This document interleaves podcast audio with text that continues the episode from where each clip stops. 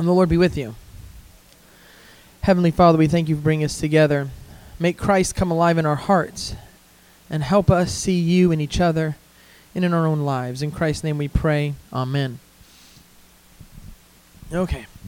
So, last week we talked about that the main point that the writers are trying to make is the continuity between Judaism and Christianity. And that Jesus himself cannot be understood as anything other than a first century Jew. As we come to this next chapter, there are a few uh, passages that they talk about from from the day Tuesday that problematize some of that analysis. Um, there's it is in the this section of Mark where we have a lot of talk about the destruction of the temple. Um, and if Jesus is a temple centric Jew, how do we make sense of the focus of the destruction of the temple that we find in this chapter Mark? So it's one of the things we're going to address today. Um, Jesus goes back to the temple on Tuesday. Uh, it is um, when he goes back, he stands in the court of the Gentiles and starts to have conversations with people who come up and challenge him. And who is it that comes up and challenges him? It's the leaders of the Jewish people at the time. It's the people who ran the temple, right? So you have the scribes, you have the Pharisees, you have the Sadducees, you have elders, people who would have had power in the temple. So the point that was made last week by Crossan and Borg was that Jesus' conflict was with the leadership of the temple. That Jesus doesn't have any problem with Judaism. That Jesus is nothing other than a temple centric, first century Jew, not that he shouldn't be understood in any other context. And this attack by these leaders of the Jews makes sense of that. It, it really supports that view. You don't have regular people coming up and threatening to stone Jesus. If Jesus was condemning Judaism as a whole, you would expect crowds of Jews to come up and go, What are you saying? How can you say these things? How dare you? There are moments in the Bible, in the Gospels, where Jesus tends to anger crowds. But for the most part, the crowds come and listen. And it is not the crowds of the Jewish people who are challenging Jesus here, it is the leadership, which lends itself to the interpretation of Jesus' conflict as not being with Judaism as a whole, but with the Jewish leadership. I've kind of jumped. Does anybody have any questions about this chapter? Did anybody, anybody has has read this chapter? Read it this week? Maybe read it. Anything that anybody marked off? Any questions anybody has about that or the book so far? I want to give everybody a chance to. Anybody have anything that they're that's bothering them about these about this, or that that that's confusing them, or anything like that? Okay. So Jesus has a series of encounters, and the first encounter he has is with a group of Pharisees who question his authority. Basically, they're saying, On what authority are you saying and doing these things? So, people would at the time have a kind of pedigree if they were going to be a religious leader. If you were a when you were a kid, you would learn the first 5 books of the Torah. You'd learn some of some of the way your rabbi interpreted the Torah, and the best of the best got to go on and learn at the rabbi's feet for a few more years. And the best of the best of those might go on to become rabbis themselves. Jesus is speaking with religious authority as if he has the authority to condemn the temple, right? Or the authority to challenge the Pharisees. Where do you get the power or the authority to say and do these things? And Jesus responds to them. He goes, I'm going to ask you a question first. Before I answer your question, you answer me a question. Where did John the Baptist's authority come from? And he's put them in a pickle because people liked John the Baptist. He was popular among regular people. But they had had conflict with John the Baptist his whole life. If they had said, well, John the Baptist's authority came from heaven, he was a prophet, and he had been chosen by God, then he then Jesus to say, well, "Why didn't you listen to him? Why didn't y'all gather around him and support him? Why'd you let him get killed?" If they say, "Well, he just he didn't have any authority. He was just doing his own thing. He was basically a crazy guy in the desert," the people are going to get angry. And say they go, "We don't know where John the Baptist's authority came from." And Jesus says, "Then I'm not going to tell you where mine comes from." a lot of what we're going to see in this section, and this is kind of, um, they belabor some points in the book here. A lot of what they, the conclusions they come to all, all over and over again is Jesus doesn't really say anything here. He's just con- deliberately confusing the people who are challenging him. And by the way, that's true. Most of what Jesus does in this section is just meant to confound the people who are challenging him. They're looking for grounds to arrest him. They want him to say or do something which will get him arrested, preferably by Roman authorities, but maybe by temple authorities too. And if they can't get him arrested, they want him to say something that's going to make the crowd turn against him, right? They want the people to see Jesus as the enemy instead of themselves. So everything Jesus does is about getting out of these verbal traps that these people are setting for him. He's not going to make their job easy on them. He is he is being clever in the strictest sense of the word. So when Jesus says these things, his real uh, when he talks about the authority of John the Baptist and where his authority comes from, and he says, "Well, I'm not going to tell you if you can't tell me where where um, John's came from." It's a way to get out of the problem. So he basically gets away with saying nothing, and he doesn't say anything that gets him in trouble. And additionally, people then hear what what they want to hear, which is always kind of uh, a good way to to get away with stuff. And that's what Jesus Jesus is making sure he can stay in the temple doing what he's doing, preaching what he wants to preach. So then he goes on to tell the, the a parable, which is a parable. I actually uh, re- uh, memorized these chapters of Mark for Lent about three years ago, and I can't recite them now, but by the end I could recite the entire section. So, in the, but I do do know the story. So this is the parable of the vineyard. Everybody know this story? It was in the book. So there's a vineyard, and there's a landowner, and he owns a vineyard, and he rents the vineyard to some tenants, tenant farmers. He goes, "You take care of my land for me, and I'm going to come back, and I want a percentage of what the land produces. So you do the work. It's my land. I get part of the, part of the fruits of the labor."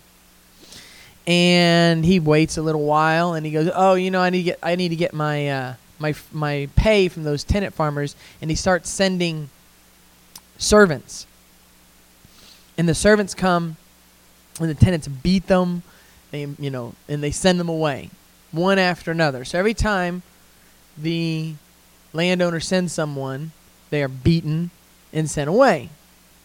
And the landowner does something that would in some ways seem so strange right? He says, excuse me, he says, I'm going to send my son because if they beat my servants, certainly they'll listen to my son, which makes no sense. If you if these if you have a group of of brigands who keep beating your servants, you'd think the last thing you would do is send your son to talk to these people, but that's what he does. And when they see the son coming, they say to themselves, The landowner must be dead. That's why we're not seeing him. This is his son, and it's the only son we think he has. If we kill him, there's no one to claim the land, and we just get to keep keep the land ourselves. So they kill the son. And Jesus says, What do you think the landowner's going to do to those tenant farmers? He's going to kill them imprison them, and give the land to someone else. The way this parable has traditionally been understood by most Christians for most of Christian history is that the land is essentially the kingdom of God or the authority to speak on God's behalf. The tenants are the Jews. The servants are the prophets, and then the Son is Jesus Christ. And that when that the Jews, the Jewish people, killed Jesus, and that because of that, they've lost their status as the people of God, and that that authority, the kingdom of God, is going to be given to other people who are the Gentiles. That's how most Christians for most of history have understood this parable. Chris, Crossan and Borg argue that that's the wrong way to understand it, and I think it's the wrong way to understand it too. For them, the land is Israel. It is the kingdom of Israel. The kingdom of Israel and the kingdom of God are either the same thing or interconnected through most of Scripture. When in the Old Testament, when we hear about the kingdom of God, he's talking about Israel, a political entity, a country where God will eventually rule the world from. So either Israel or an Israelite empire that spans the entire earth with God at the head. That's what the kingdom of God is. And Crossan and Borg are arguing that's what it is here too. The land is Israel the tenant the, the, the servants are the prophets but the tenant farmers are not israel as a whole because israel is the land. The tenant farmers are the leadership at the temple. The priests the pharisees the elders the teachers of the law the scribes the people who are running jewish society. Those are the people who are the tenant farmers that kill the prophets and will ultimately kill jesus himself. And that the kingdom of Israel is going to be taken away from those people and given to people that deserve it. That's what they argue this parable is about, and I personally think that that's the right interpretation. Any so I want to stop. Any comments, questions, thoughts about that?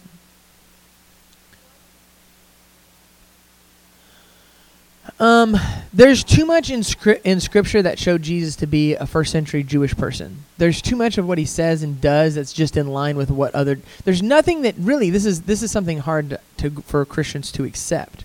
There's nothing that Jesus teaches that is not found either in the Old Testament or in rabbinical writings of the time. Jesus innovates nothing.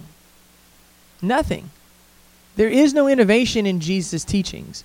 Jesus is saying things that he makes the point last week that a lot of what Jesus says is in line with the prophet said. That's right. Every, nothing Jesus says is that is innovative. What Jesus was really good at is picking out what was most important, what was most relevant to people's actual lives in scripture and in rabbinical writings. That's what he was good at was uh, as a thinker. You know, either in life there are people who are intellectuals, and what they're really good at is innovating, coming up with new ideas. There's other intellectuals who are really good at taking the ideas that are out there and finding the ones that really matter. And both those people play important roles in the intellectual history of mankind, right?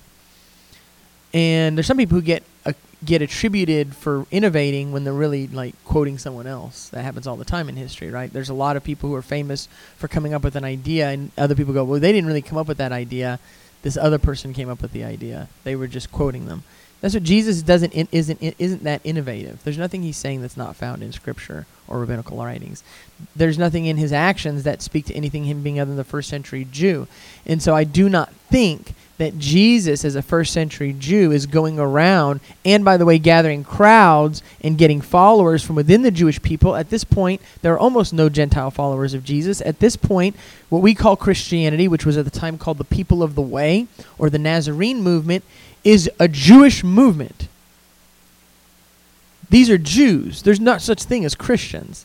We're going to talk about that more in a second when, when that starts to, the distinction starts. Jesus is a Jew. His disciples are Jews. His followers are Jews. His movement is Jewish. And I don't see that Jesus could have created a Jewish movement by going, all the Jews are gone. We're just going to be replaced. This doesn't make any sense. And the parables to me make more sense when you think of the villains as the the leadership of the Jewish people. So I just think you have two competing theories as to un- how to understand these parables and Jesus' conflict. One theory, the prevailing theory for most Christians, is that Jesus' conflict is with Judaism. The other theory is that Jesus' conflict is with the leadership of the Jews at the time. A lot of people had conflicts with the leaderships the leadership of the Jews at the time. A lot of them were they were collaborating with Rome. There was a lot of reasons not to like them. A lot of people didn't. And Jesus gets a lot of regular people who listen to him. And I think that's why. Any other questions? comments, thoughts? Yep. So, right after this, the an illustration of why people had a conflict with the Jewish leadership takes place because now Jesus asked about paying taxes to Caesar. Is it lawful to pay taxes to Caesar or not? This is another trap to get Jesus either in trouble or arrested. If Jesus tells people not to pay taxes to Caesar, he can be arrested by the Romans. The Romans' main reason why they cared about Israel or cared about any country in the East was one thing and one thing only they wanted your money, they wanted their taxes. Part of the reason the Jewish the Roman Empire eventually falls is because the Romans taxed the garbage out of everybody in the East to pay for wars in the West. They overtaxed people in Persia. See, the Persian, the Persian Empire, which kind of precedes the Alexandrian and the and the Roman Empire, was really good at not overtaxing people. They knew that you had that you had to let prosperity take place. The Persians are the ones who return. Think about Israel is exiled by the Babylonians. Persia takes over and says, "You're going back home. We're going to send you back to Israel." Why? Because they found out that the best way to just rule best was to rule least. You take care of yourselves. You pay us money. We'll defend you from other large empires, and we're good. Just give us a little bit of your cash.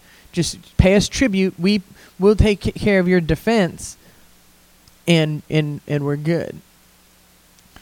The Romans operated that way too at first, but as their wars went on and on, they needed more and more money. They taxed people more and more, and especially people in the east.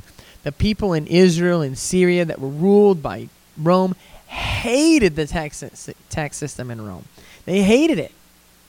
It also um, uh, was a corrupt system because what happened is they w- the Romans would take people and they go, "You're a tax collector. You're a tax collector. Your job's to collect taxes for us. You collect this much tax, and whatever extra you can get, you get to keep." And by the way, you have the authority of Rome. If you have any problems with people, we'll send troops to to support you. You think that was uh, corrupted? You think that was abused? Oh yeah. The individual tax collector was hated because most t- tax collectors would just just just u- abuse that system. They would take take what Rome was requiring, which was already too much, and they would ask for more and more and more to line their own pockets. That's why when John the Baptist early on in Matthew is chal- talks to tax collectors. He says tax collectors don't take more than what you're supposed to. He's telling them don't don't be one of those guys, man, that's just robbing people because you have the authority, you have the power to do it. So people hated the tax system in Rome. More than that, it re- reminded Jews over and over again that they were not free, right? Every time they had to pay their taxes, every time they had to look at a Roman coin, they had to see the face of the person who was oppressing them. So the the um, temple authorities are asking Jesus about paying taxes because if he tells people not to pay their taxes, he can be arrested by Rome, and then he's no longer their problem anymore. It's all a secular matter. They don't have to do anything. They get rid of him real nice and easy. Also, remember what's happening right now. This is Passover, right? Passover is when the Jewish people are remembering their freedom from Egypt, right? They're remembering how they were freed from, an, from oppression. And there's thousands and thousands. The city swells as pilgrims come in, remembering when they were made free from, from the Jews. The Romans were nervous during these, these periods of time because the threat of rebellion was real. You can imagine if you're Rome and you're trying to rule over Israel, you, Rome's main job is to keep Israel p- peaceful, to not have there be rebellion, because what they care about, the only reason they care about Israel is the money. And if you have insurrection, you're not collecting taxes. If you're not collecting taxes, you're not getting your money. They don't want the Israelites rebelling. And to have an itinerant preacher in the middle of the temple, the sign of where God is going to rule the world from, the place from which God is supposed to rule the world, and proclaiming, don't pay your taxes to Caesar, that's, that's all the excuse the Romans need. But if Jesus tells people to pay their taxes, he's going to tick a lot of people off. the regular people will turn against him. Right? So everybody knows what he says, right? Bring me a Roman coin. Whose face is on it? The emperor's, Caesar's. Then give to Caesar what is Caesar and to God what is God's. Now, Americans have for the longest time interpreted this text to be a sign of separation of church and state. That there's something you owe to the state and something you owe to God, and you keep those two things separate. That is not what's going on. This is not the concept of separation of church and state is not invented by Jesus Christ in 33 AD. As much as we probably wish it were, it was not. That is not what's going on. No religious person, no Christian understood Jesus to be saying this. No Jew understood Jesus to be saying this for the longest time and forever and a day. That is not what's going on. As much as it would be nice to believe that that was Jesus' intention, it's not. the idea of a separate political and religious sphere doesn't exist. They would have even conceived of the reality. Jesus doesn't even think in those terms. When Jesus talks about the kingdom of God, Jesus definitely believe I think definitely believes that the kingdom of God is going to be instituted by God's power and that it is a sin to take up arms and try to bring the kingdom of God yourself. Jesus believes that. But the reality that God is going to come in and bring is a political reality. It is the world transformed. It is the world ruled by an empire which is ruled by God, and so is a righteous empire. That's the, the reality that Jesus is expecting when Jesus talks about the kingdom of God. It is a religious and a political reality at the same time. No, what Jesus is doing here is giving another non answer.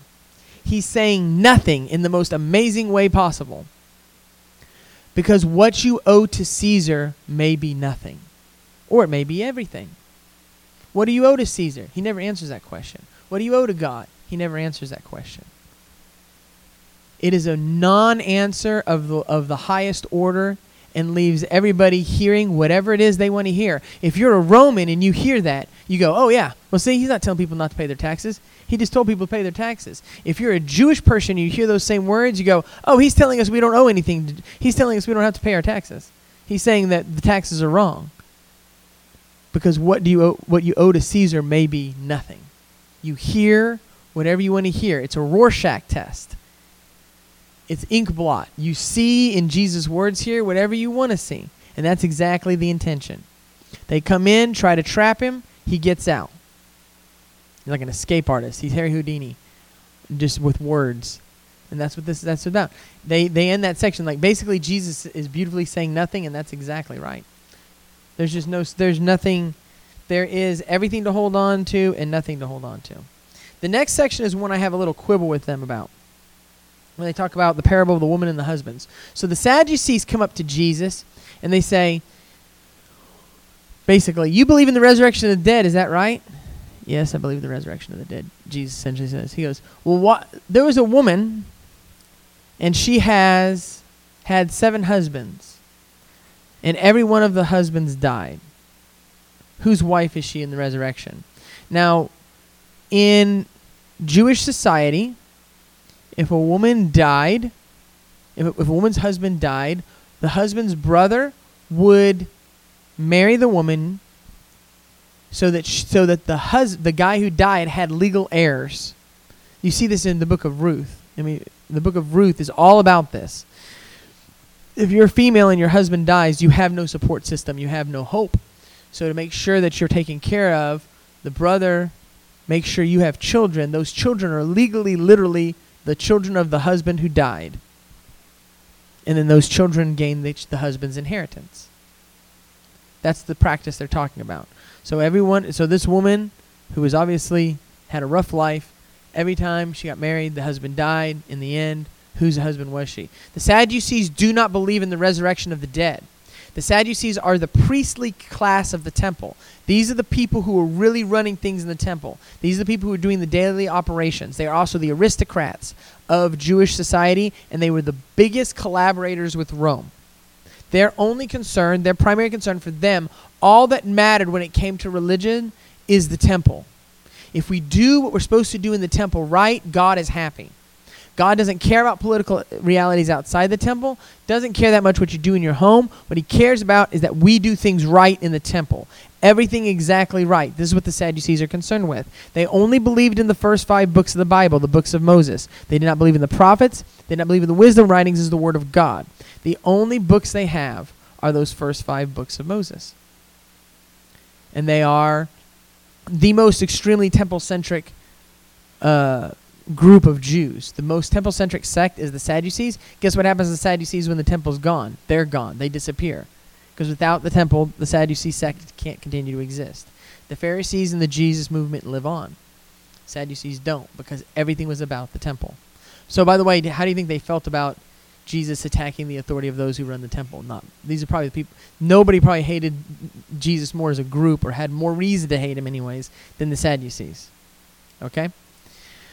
So they're challenging Jesus' belief in the resurrection of the dead. Now, the Pharisees also would have believed in resurrection of the dead. Many Jews did.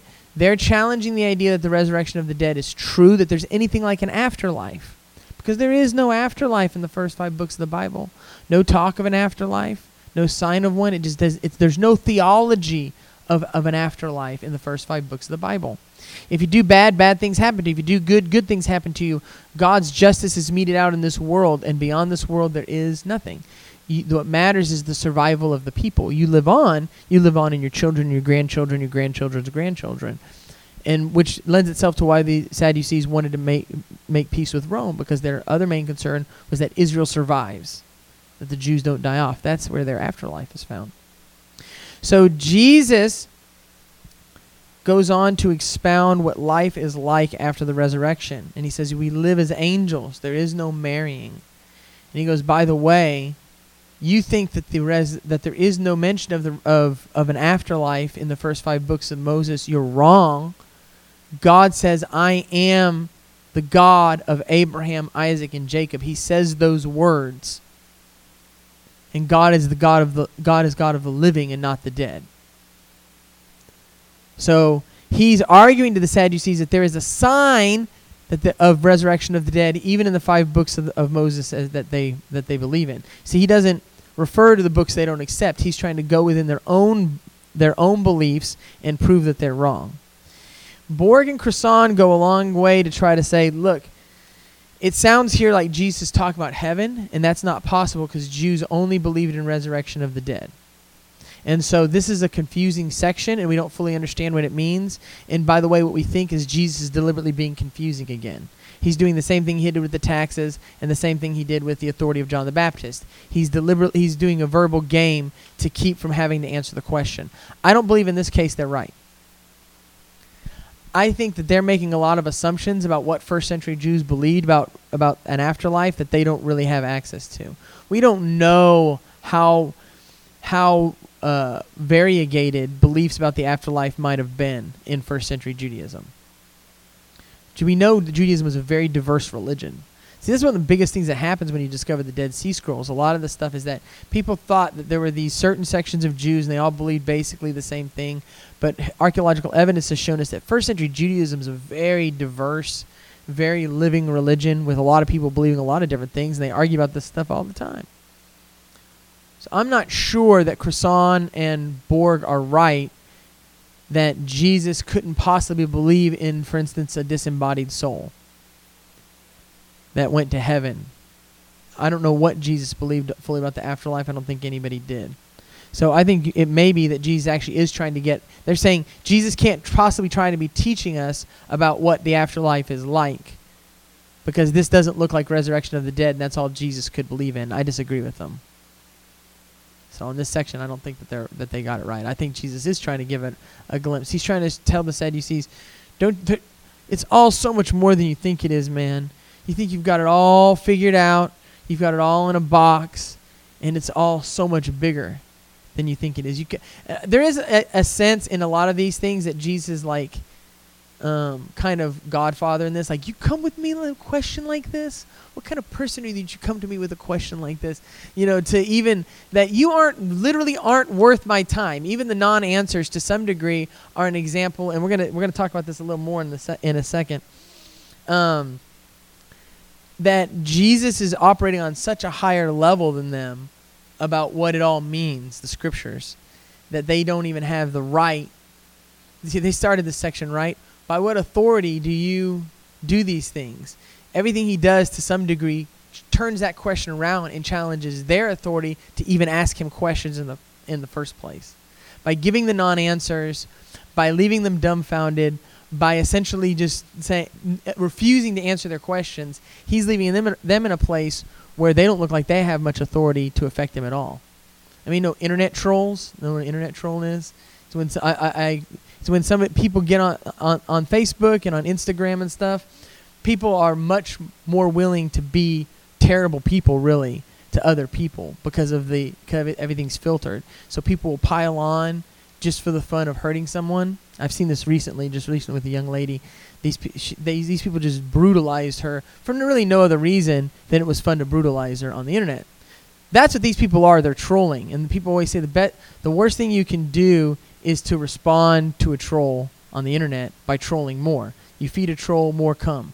So the best thing to do is to just ignore them or to get them trapped by their own game. Let their own words hurt them. That's what Jesus is basically doing here. He's having their own words trap them. The only per- people who are who are talking is is them, and they're essentially talking to themselves. And it's brilliant. Moving on, there's a lot of stuff in this section, isn't there? Last we had three things to talk about, and they were, you know, now we have there's like ten. Um, the he goes on. Somebody comes up to him. Someone has been one of these teachers of the law, one of these Jewish authorities has been impressed by what Jesus has done here. They may maybe they came, maybe he came to challenge Jesus like everyone else, thinking that Jesus was just some, you know, troublemaker. Maybe he respected Jesus and was really interested in finding out what he had to say. We don't know anything about him. What we do know is that this, while everybody else is trying to come up and they're trolling, right? Everybody else is just trying to make, like, attack Jesus. This person comes up with an honest question. He's interested and he wants to know what Jesus has to say. And he says, What are the two greatest commandments? And Jesus says, Love the Lord your God with all your heart and all your mind and all your soul, and love your neighbor as yourself. On these two words hang all the law and the prophets. That if you want to get it all down, you want to know what to do, you want to know how to live, live that way. And the teacher of the law is impressed. And he says, and he responds, expounding, yeah, that's exactly right. To do that, that's that's that's all that really matters. And Jesus looks at him and says, You're not far from the kingdom of God. Mm, almost no Jew, Jewish person with any kind of training would have denied what Jesus just said. Think about it. Jesus just essentially asked, what, what does it mean to love? What does it mean to live like God wants us to live? Jesus doesn't say, believe in me that I'm the Son of God, and then you're saved. Jesus doesn't say, join my movement, join this, this religion I'm starting, and then you'll be saved. Jesus doesn't say anything. What he says is something that most Jews would have accepted, something you find in Leviticus, something that other rabbis had said over and over again. You love God, you love other people. That's what you got to do. That's what matters. Simple. I mean, there's people who not so many people who just had decent hearts can accept those things, right? And that's what it boils down to. This also shows that the leadership, even the people Jesus had conflict with, were not just these are not you know comic book supervillains who are like we're going to get Jesus now. These are human beings, right? A lot of them probably thought they were doing the right thing. Most of them probably thought they were doing the right thing. We see this in John the um, the the head priest says it's better for one man to die than for an entire nation to die. You're a, you're you're a, you're a temple a temple leader, and you know you know in your heart there is no way that if the Jewish people rebel that they are going to survive an encounter with Rome. You know it as surely as the sun rises that you that Rome. You know, I, I once saw a report that one of the problems you have in in uh, countries that are seeking nuclear weapons that other countries are worried about is that regular people in those countries have no idea what nuclear weapons actually do. They just think of them as big bombs. They do not understand that the weapons that their governments are pursuing can literally destroy the world. That they kill millions and millions of people if they're dropped. And so, in the United States, of course, most every person who has any kind of education understands the weight of nuclear weapons and so understands the weight of the political realities that surround it. But in a lot of countries, they don't. Countries whose governments are pursuing nuclear weapons, but n- probably 90% of the people in that country have no idea what they really do. Think about that. See how that changes a political calculation for the leadership? Compared to uh, in the United States, where we're like, hey, man, this is a dangerous thing. It's the same thing in Israel at the time. The common person does not fully understand just how powerful Rome is. Their life is confined to a few blocks, what would be a few blocks today right? They never leave their hometown. And they're brought up their whole life being taught, probably by a lot of rabbis, that God is, is in control and that if the, if the Israelite people want to rise up, God is going to protect them and make sure that they win. That Rome can't stand against the power of God. But you're a temple leader, and you know that that's actually probably not true. You know enough about Israel's history to know that there's plenty of times God has let Israel be taken, be destroyed. That's happened many times, and there's no reason to think it can't happen again. And you know that Rome is the most powerful empire in the world, and that Israel's not going to survive an encounter with Rome. And you're the leadership, and those people's lives are on your shoulders. And you know that this guy, in a second, can bring Rome down to, destroy the temple, destroy your culture, destroy your faith, and kill every person you know. And that's on you every single day. And you're the one who has to make those decisions.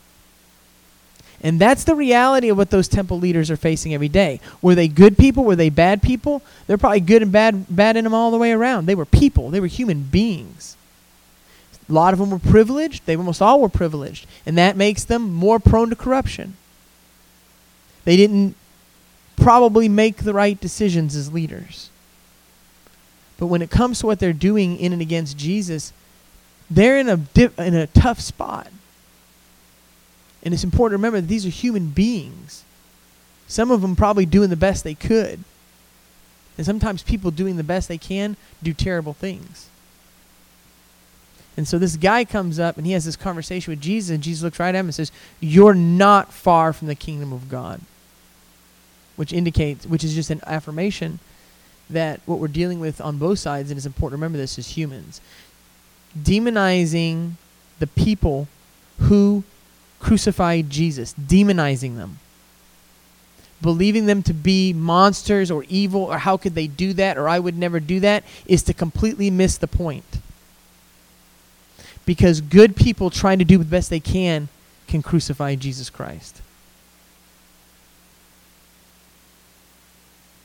That's the truth.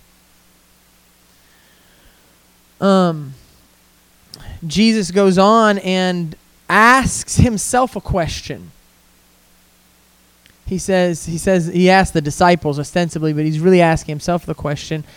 In the psalm, there's a psalm where which says, "The Lord said to my Lord, You're my footstool." And Jesus takes this as a messianic passage, and he says, "How can, if David is called Lord, then who is who, essentially who's being taught? What does it mean to say the Lord said to my Lord? Well, in the in the psalm, the psalm is a royal psalm. It's a psalm that would have happened when used at, at a coronation, probably of a king. When you were when you were crowned king of Israel, you were literally adopted as God's son. That's what you were understood to be. You were God's emissary on earth, and you were God's son by adoption. David call, God calls David my son, calls Solomon my son. Every king would have been called. That's what this psalm is really about originally. It's about God, who is the Lord Yahweh, speaking to the Lord in terms of a political Lord, the person who is his son. That's what that psalm is originally about. But what Jesus, and this is what Crossan and um, um, Borg argue what Jesus is is is saying with this psalm here, according to them, is that the Messiah is greater than just another David. That y'all have been looking for a political leader who does the things a political leader does. Y'all been looking for a military leader who's going to start an uprising and create an empire with Israel at its center. The Messiah is greater than that. I'm going to bring about, this is Jesus' words, I'm going to bring about the kingdom of God, and I'm not going to have to shed a single drop of blood, except for my own. They are arguing that Jesus is is. Here's the thing. How, how do I say this? Judas's sin is not that Judas didn't believe Jesus to be the Messiah. Judas's sin is that he thought that he could force the Messiah to be what he wants him to be. That if he thinks that if Jesus is cornered and put on trial, that Jesus is going to call for a military uprising. Jesus' disciples want him, uh, not all of them, but a lot of them want him to start an insurrection, a revolution. They want him to be a military Messiah because that's what most people had waited for for the longest time. Jesus' main conviction is that the Messiah is not going to rule by replacing Rome. The Messiah is not going to rule by starting a new revolution. It's not going to be another king, another Maccabean, another Hasmonean. I'm not he, that that his job is not to start a revolution. His job is to pray and be obedient to God, and that God is going to take care of the rest. That by being the person God wants him to be, that he's going to fulfill prophecy, and God's going to come and take care of the political realities of the earth. That if he takes up, this is the temptation of Satan in the desert. All the kingdoms of the world are mine. Bow down and worship me, and they will become yours. What he's what that what that temptation is is the temptation Jesus is faced with his whole life, which is to take up military and political arms to institute God's kingdom. A shortcut to what it means means to be Messiah. Instead, Jesus accepts self-sacrifice, love, peace, obedience to God. Now, I don't deny, I do not, I do not, I don't think you can deny that Jesus expects a political reality. Jesus expects God to come in and establish a kingdom, a kingdom, an empire, a, a, a political world. But it's God that's going to do it by God's power. And it's trusting in the power of God to change the world that the world actually is changed. I'm not going to be another David. Because if, I if I'm another David, I'll make the same mistakes David made. I'm not going to be another Solomon. I am not going to be this political king and this political military ruler to institute God's kingdom. God is going to do that. I'm going to follow the call of God. I'm going to be obedient to God, and then God is going to do that on, by God's power. It's an act of faith. Think about in Luke this is something I think Jesus struggles with his whole life. Constantly, Jesus being confronted with the political reality of what people wanted the Messiah to be to be a king, to be a military leader. That's what people were expecting. It's what they'd always believed it was going to be. Even in Luke, the, the, the disciples have swords, right? They're ready. Someone cuts off the ear of one of the, of one of the guards because they're ready for a military uprising. But that's not what Jesus is about. So when Jesus mentions this psalm, the Lord said to my Lord, what he's saying is Messiah is greater than what you think the Messiah is. I'm not just another king. He then goes on to say that the scribes, the people who who are around him, I guess at this point, we don't know why he picks the scribes out now, do all these terrible uh, business practices, um, basically steal from widows, this is again another indictment of the leadership of Jerusalem. These people are corrupt, is what he's saying. This is a corrupt system with corrupt people and needs to be taken down, and it's going to be taken down. It's going to be taken down. Rome's going to be taken down. God's going to come and take it down. God's going to replace these awful, corrupt leaders. It's going to happen, and it's going to happen because I'm obedient to God. And then we have Jesus talking about the destruction of the temple and what we call the little apocalypse. So, almost all thinkers, biblical scholars, believe that this section of Mark is something that's in, that is written later. After Jesus dies, Israel rises up about 30 years later. Everything the temple leaders were afraid of happens. Israel rises up, there's a revolution, and, set, and it goes on for about four years. There's a war. Rome, Ro- they never really stood a chance. They Rome in 70 AD comes, razes is Jerusalem, destroys all the temple except for one wall, and sacrifices makes sacrifices to Caesar right in the middle of the temple. And there's references to this all throughout this section of Mark. Jesus talks about the destruction of the temple, the raising of himself up. Crossan and uh, uh, Domin- uh, Crossan and Borg talk about the difficulty that that Christians were caught in in the middle of the revolution. They say that Christians were nonviolent by their very nature because Jesus had had decried taking up military arms. The Christians operated the same way. These again wouldn't be called Christians at the time. They're just the Jesus movement of the Jews. So the Jesus following Jews can't take up arms and join the revolution. Neither can they side with Rome because Jesus' message is decidedly political. Jesus spends his whole life preaching against Rome and the leadership in, in Jerusalem. So there is a political aspect to what Jesus, so they can't collaborate with Rome. They can't take up arm with their brothers, and they wind up hated by both sides. And, suspi- and, and both sides are suspicious of them. Now, there is some evidence that there may have been something else going on that Christians had already, while they were still temple centric Jews, Jesus followers had de emphasized the temple, and Jesus had become more important. I talked about this last week. That Jesus had already started to replace the temple as the center of their faith. And if that's true, they weren't worried as much about the, the threat to Jerusalem. And most Christians went to some other towns. Christians, Jesus following Jews, went to other towns to escape the revolution altogether. They tried to stay out of it.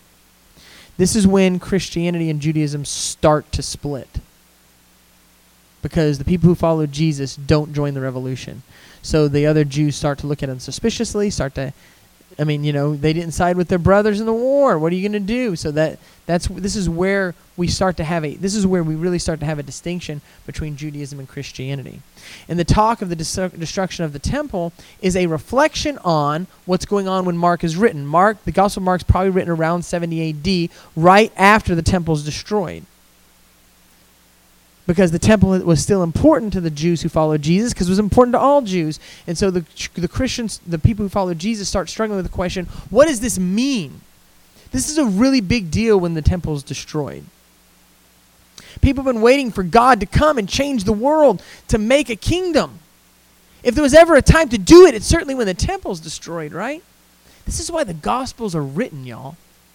The Gospels are written when they're written because the temple is destroyed and nothing happened. The world didn't change. God didn't come down and change everything. And everybody's confused. And that's why the Gospels are written down to explain to the Jews who believe in Jesus what this means for them. To shift the focus even more away from the temple to Jesus himself. Because now you have the Gospels. And in the Gospels, you encounter Jesus. And in, the God, in Jesus, you you encounter God. Where is God in all this? God is in Jesus Christ. This is where this idea starts to develop. And from that point on, that's when Judaism and Christianity start to distinguish themselves. I mean, no, have any idea when the Jews canonized their scripture? I mean, no? 90 AD. Not, that blew my mind when I learned that.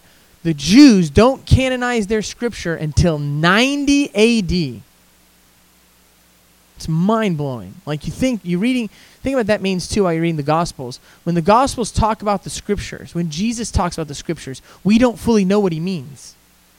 We don't know which Scriptures Jesus accepted and didn't accept, because different groups of Jews accepted and didn't accept different parts of Scripture. Because there was no canon, there was no Jewish canon until 90 A.D. Why did they do that? To distinguish themselves from Christians, because Christians use the Greek translation of the Old Testament primarily, so the Jews only canonized the Hebrew version of the Old Testament. To and that's when the split like is done. So it takes place between 70 and 90 AD. But it starts because Christians don't get involved in the war. And Mark uses language from the book of Daniel, language that originally referred to the Maccabean revolt, which we talked about l- last week, to paint what happened to the temple as a messian as a as a revel an apocalyptic moment. The temple's destruction is important, and we got to be, be ready because Jesus is coming back soon. And that's what it means. But this whole section is understood not to be something that comes from Jesus himself, but a commentary by the writers of Mark on what happened with the temple. Any questions, comments, thoughts? It's a lot of information. It's just there's just so much. I mean, you can take this section, you could take this section of the of the book, go to the Bible, and you could teach a six-week course on just those sections of Mark. And in fact, that's the way it worked when I was in Iona school. I mean, you know, that section of Mark was a month of work. Any questions, comments, thoughts, anything that y'all want to know? Uh-huh.